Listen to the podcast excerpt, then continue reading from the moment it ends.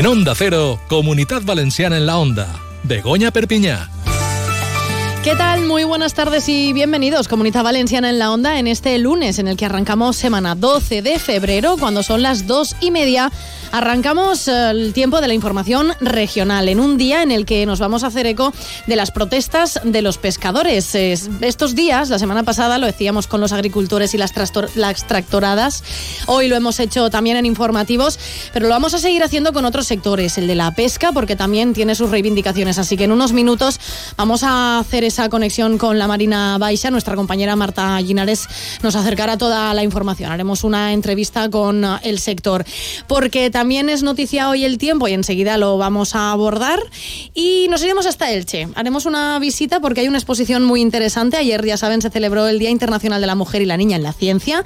Y a lo largo y ancho de esta semana se sigue celebrando con exposiciones y diferentes actos. Así que vamos también a darles voz. Pero antes, Amparo Piqueres, molt bona vesprada. Molt bona vesprada, Begoña. Abordem els temes d'actualitat perquè mm. avui el dilluns també ve marcat per diverses... Eh, pues ben clau nacional, ben mm. clau nacional. El, el, el el que és la informació eh, la començarem en clau nacional perquè avui el president de la Generalitat ha exigit la dimissió del ministre de l'Interior, Fernando Grande Marlasca. Ho ha fet després del minut de silenci pel qual la Generalitat s'ha sumat a la convocatòria de la Federació Espanyola de Municipis i Províncies amb motiu de la mort, la lamentable mort de dos guàrdies civils en Barbate, en Cádiz. Dir que Amazon ha assegurat que la situació a l'estret i la que allí viu la Guàrdia Civil després de desmantellar de desmantellar-se el grup d'acció ràpida és inadmissible i per això ha demanat la dimissió del ministre.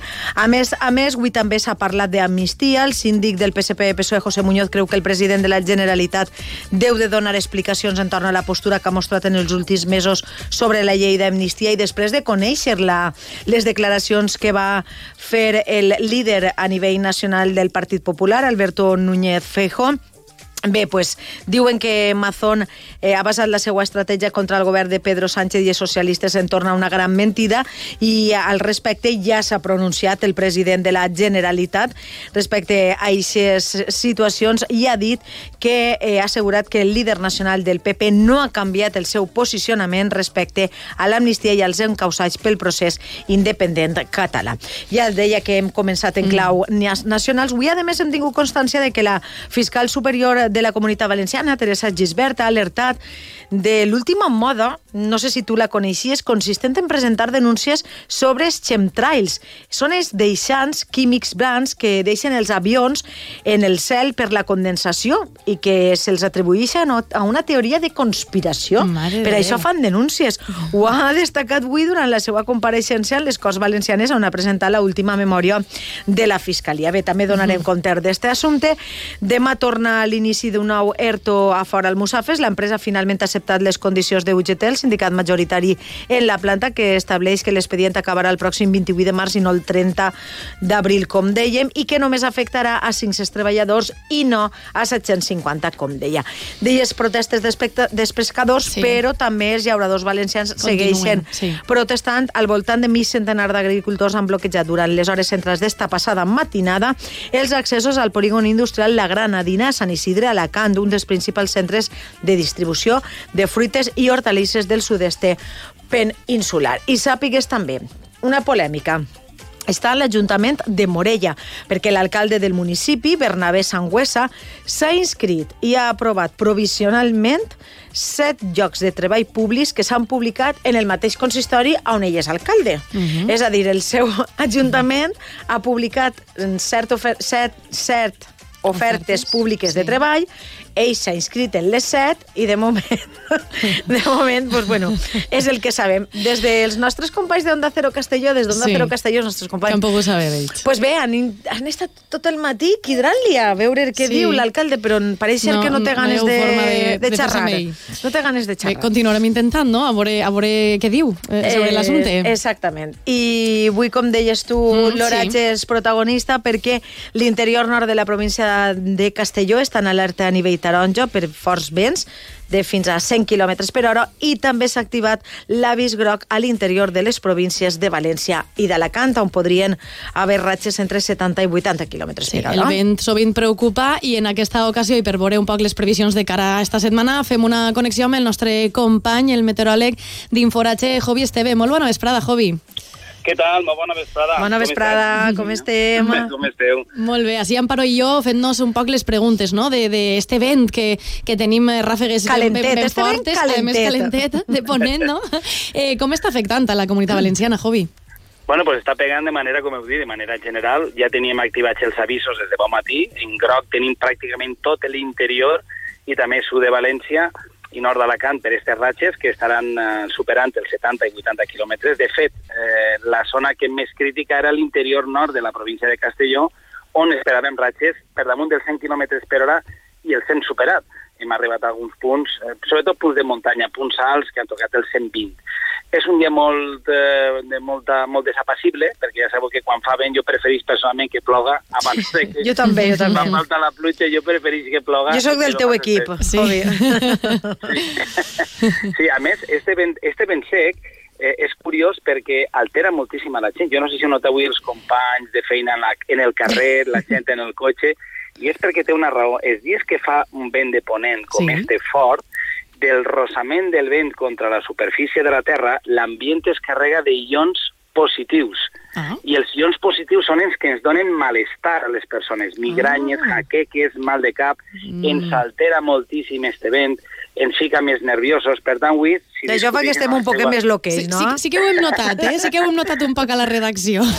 Sí, sí, dona compte si està demostrat que en altres països com Suïssa, que allí tenen el cosí germà del ponent nostre, és el Foent, és un vent fort que cau des dels Alps, és un vent resec, està tan demostrat que altera la conducta de la gent que és un atenuant el que tu pugues alegar que matares a algú en un dia que Ai, feia ai, ai, fort. per l'amor de calla. Déu, per l'amor de Déu, Jovi.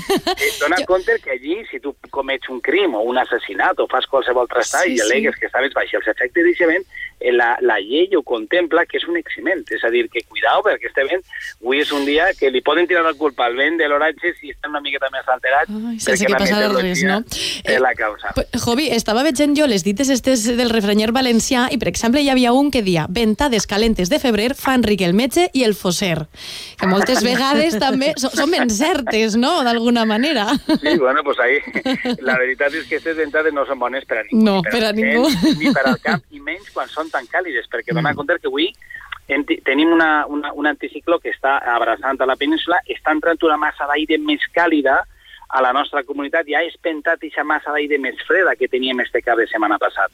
I això ha fet que avui les temperatures es disparen, correcte? Encara pujaran més estos pròxims dies. De fet, esperem temperatures màximes a vora mar en el litoral que estaran tocant els 24 i 25 graus. Una autèntica bogeria tenint en compte que venim d'un cap de setmana que ha sigut fred Clar. eh, i, i este, estas, estas situacions de, de pujar temperatures, clar, el camp no entén de temperatures. Eh, I el que estem és veient els arnelers que estan florits, Sí. les cireres, es- hem vist fotografies de, de cireres ja eh, que, que, que han donat... Assomant-se, no? Eh, sí, sí, que estan traient el cap. I, claro, encara estem en una època de l'any que podien tindre alguna entrada d'aire fred. No és lo previsible, perquè uh -huh. hem estat mirant els models este matí i no sembla que febrer vaig a portar-nos Engu- ni fred Enguany, ni enguany no tenim hivern, eh, Jovi? No. No, no, no hem tingut hivern, hem tingut una setmaneta. La segona setmana de gener, que si recordeu va ser molt freda, i punto, s'ha acabat l'hivern. Això, va ser, això, això es preveu que sigui una tendència que es consolida any rere any, perquè no podem passar sense hivern. Per, per lo menos les persones que, que no ens agrada tant el calor, no? A mi m'agrada el calor quan toca i el fred quan toca. Sí, I en aquesta època de l'any jo m'ha quedat en ganes de més fred. És a dir, que, que és, també el camp ho necessita, eh, fer la parada hivernal.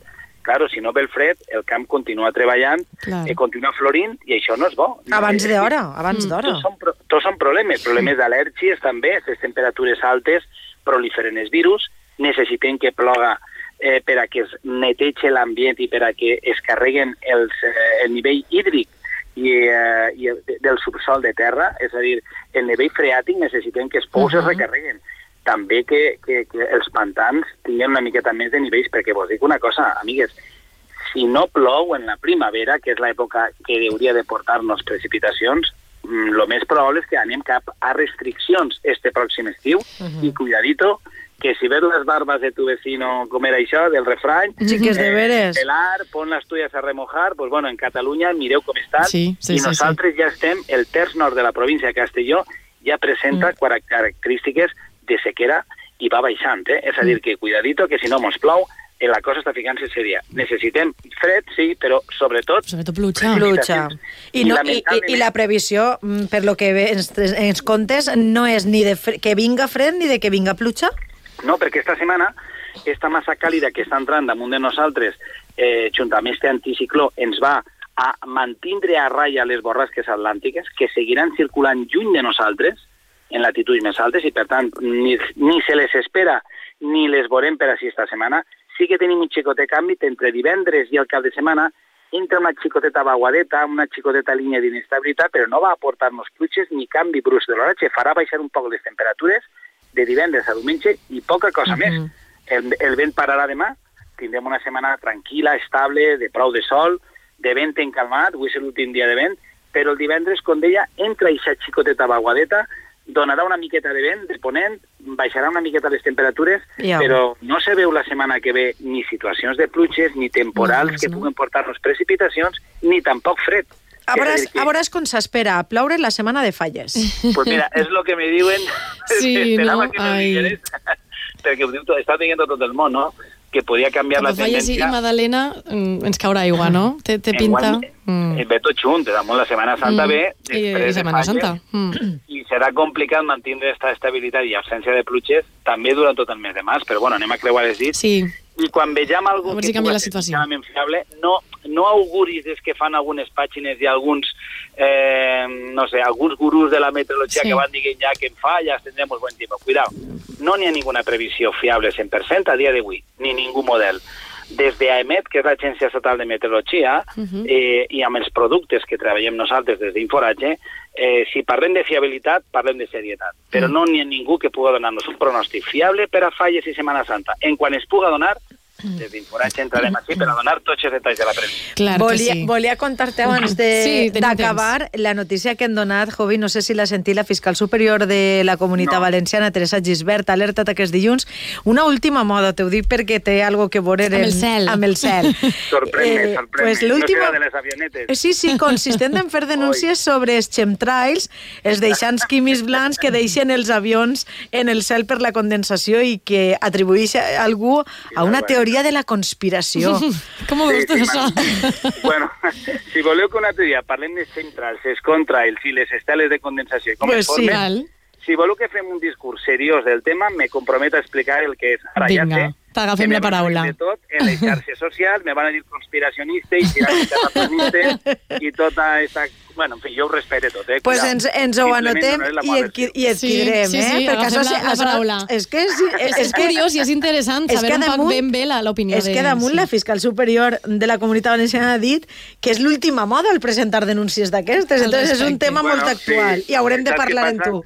Sabeu què passa? Que no plou i tenim que tirar la culpa Exacte. a algú. Claro, no sabem, algú li s'oblida que estem en un clima mediterrani que alterna períodes molt humits, anys en què la precipitació és generosa, Mm. amb altres anys que eh, bueno, pues, brilla per la seva absència. Exacte. I des de l'any passat hem entrat en un període de fase seca i no sabem si enguany continuarà aquesta tendència, però que atribuir-ho això als centrals i als contrals i aquestes esteles que deixen els avions i que estan fumigant-nos des del cel amb teories de que estan controlant la població, de que no Sí, volen sí, que sí. ploga... Bueno, bueno, Ai, bueno, en bueno. Jo me, me, me brinde a que me diguen Vinga. després de tot, però donaré una opinió humilde. Eh? Jo Doncs. Doncs ho parlarem, Jovi. Com sempre, moltíssimes gràcies per apropar-nos sempre tota la informació i, i lo dit, que al final, eh, per molt que estos gurús de, de l'oratge també preveuen que si a falles, que si a la Magdalena, tindrem l'oratge que tindrem, no, sort que nosaltres et tenim a tu i des d'Inforatge estem ben informats i a, amb, amb bona certesa. Així que, com si voleu sempre... que parem de previsions sèries, ahí estarà sempre Ahí està. Una beseta, amigues. Gràcies, Una besadeta, adéu. gràcies. Adéu, Adéu. Amparo, moltíssimes gràcies, com sempre. Passem Bueno. una bona estoneta de ràdio. Exacte. Anem a continuar amb altres assumptes. Anem T'escoltem amb els pescadors, sí. Reso, amb els pescadors. Vinga, adeu. Continuem a Comunitat Valenciana en la onda. La setmana passada, ja saben, parlàvem d'eixes protestes dels agricultors, les tractorades, però és que el sector pesquer també viu i atravessa una situació complicada.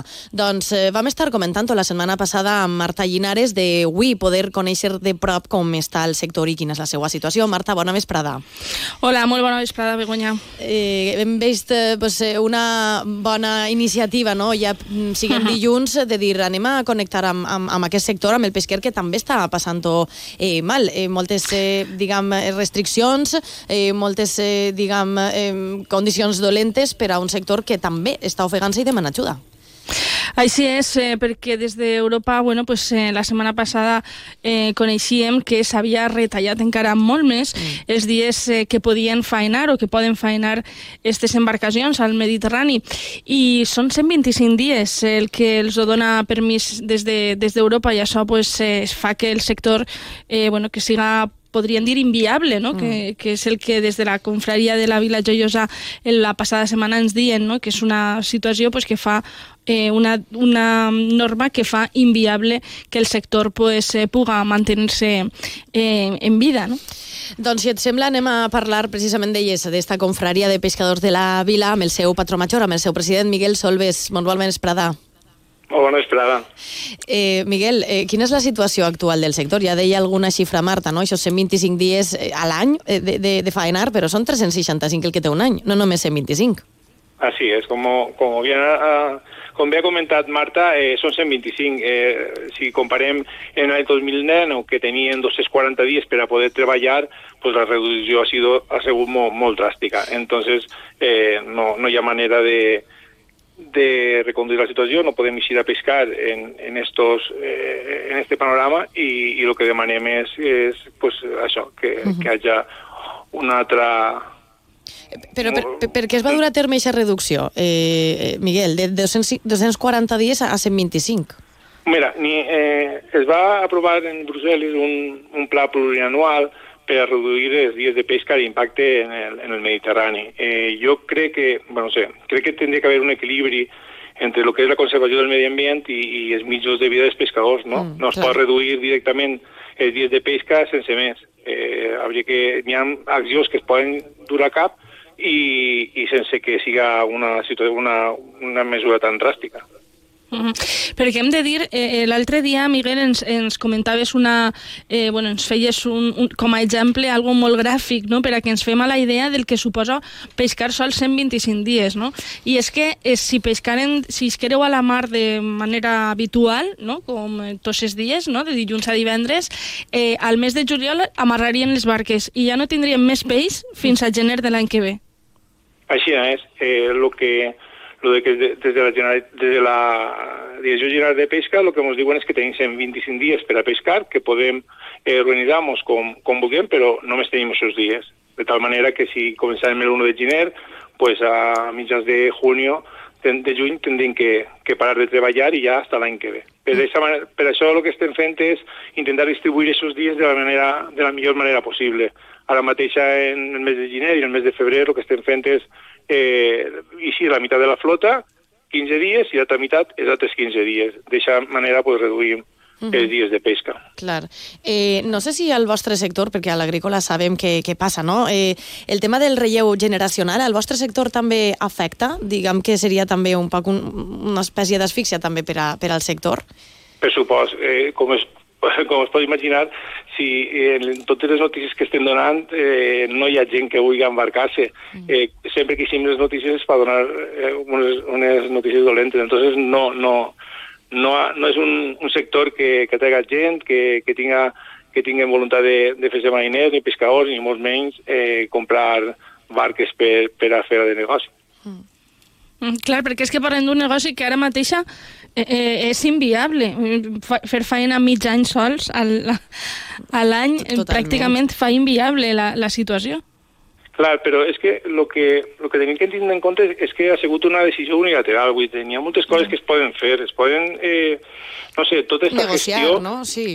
A veure, o, si, o, o si realment... Almenys. Claro, és que eh, hauria que haver un, tindria que haver un programa de gestió, no?, que que col·laboraren pues, el que són ecologistes, científics, eh, les gestions pesqueres, l'administració, i que garantissaren el que és la, les decisions que, que es prenguen pues, que siguin con, consensuades i acceptades per tots. D'aquesta manera jo crec que, que podem aportar tots una miqueta i al final no seria una cosa tan grave. Mm. Eh, és per això que esteu duent a terme també protestes, no? igual que el sector agrícola, el sector pesquer es troba en la situació, com veiem, eh, pues molt dolenta, no? eh, perquè també pensem no? què passaria si altres negocis i si altres sectors només faenaren, només treballaren mig any. És, és totalment inviable. Aquestes reivindicacions, eh, Miguel, com estan duent-se a terme i com es van a dur a terme? Vale, pues n'hi ha reunions a nivell estatal. Eh, la Secretaria de, de Pesca en consta que avui n'hi ha una reunió i que, i que segons el que és que d'aquesta reunió o, o veure el que, el que ens diuen, pues, pues tindrem que, que plantejar-nos alguna mesura perquè ja dic, eh, avui, avui per avui o eixir a, a faenar eh, en aquestes condicions no, no, no té ningú sentit. Uh -huh. Perquè quina seria el full de ruta vostre ideal eh, per a canviar la situació? Evidentment que, que ampliaren aquests dies de, per a poder eixir i quines altres eh, mesures?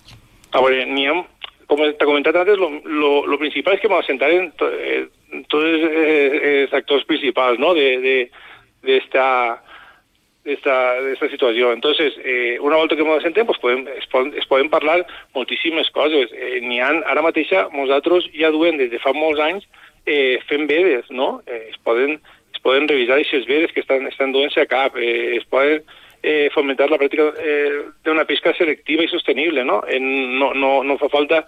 Eh, és que quan parlem de la pesca d'arrastre sempre es parla d'una manera que pareix que siguem eh, els malos de la pel·lícula i, i no és així, no? I nosaltres som els primers interessats en cuidar el medi ambient, en que el Mediterrani estigui net i, i poder treballar molts anys més. Entonces, es, es poden invertir en tecnologies per, per a que eh, millorar l'eficiència de la pesca no? I, i reduir el seu impacte i es poden desarrollar també polítiques perquè les ajudes econòmiques i, i la reconversió laboral dels pescadors es duguen a, a terme, perquè claro, estem pensant en que tenim que tenim que llevar dies de pesca, això implica que la gent se'n té que anar al paro i després molta gent està anant ara al paro i ja no torna. Ja. Ja, ja, ja no està tornant, està, estem, estem veient aquests casos. ¿no? Entonces, mm. els desguasses també són una manera de, de, de reconduir la situació, perquè tots els, els mariners que estan ara en la, ubicats en, unes, en les que desguassen pues, es poden reubicar en altres en altres barques i també pues, aquests dies de pesca pues, reduirien i, i, i no seria tant l'impacte en el Mediterrani. Mm -hmm. Uh -huh.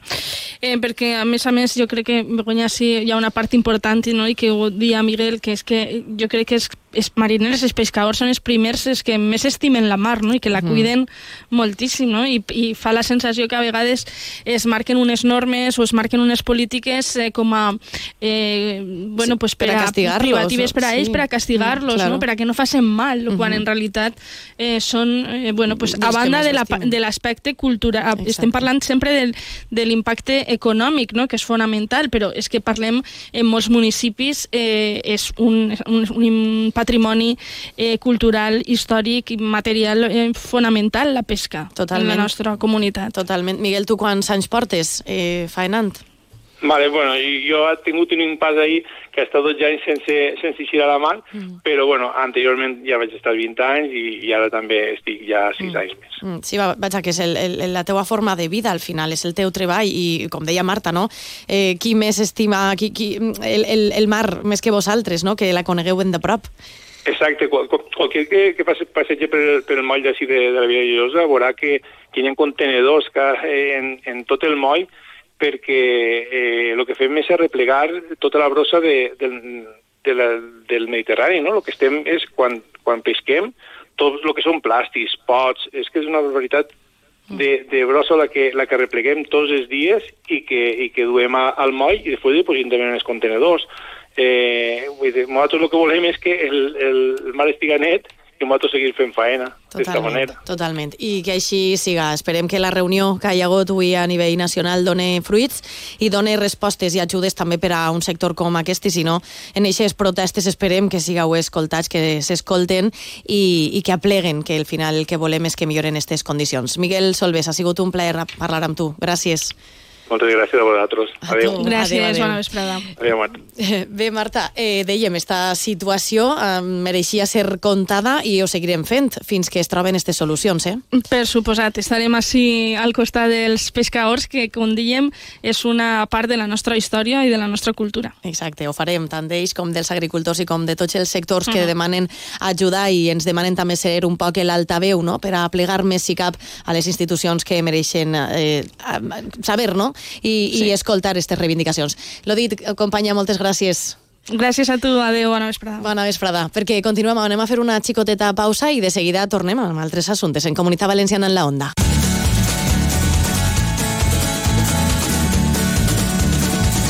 En Onda Cero, Comunidad Valenciana en la Onda. Begoña Perpiñá.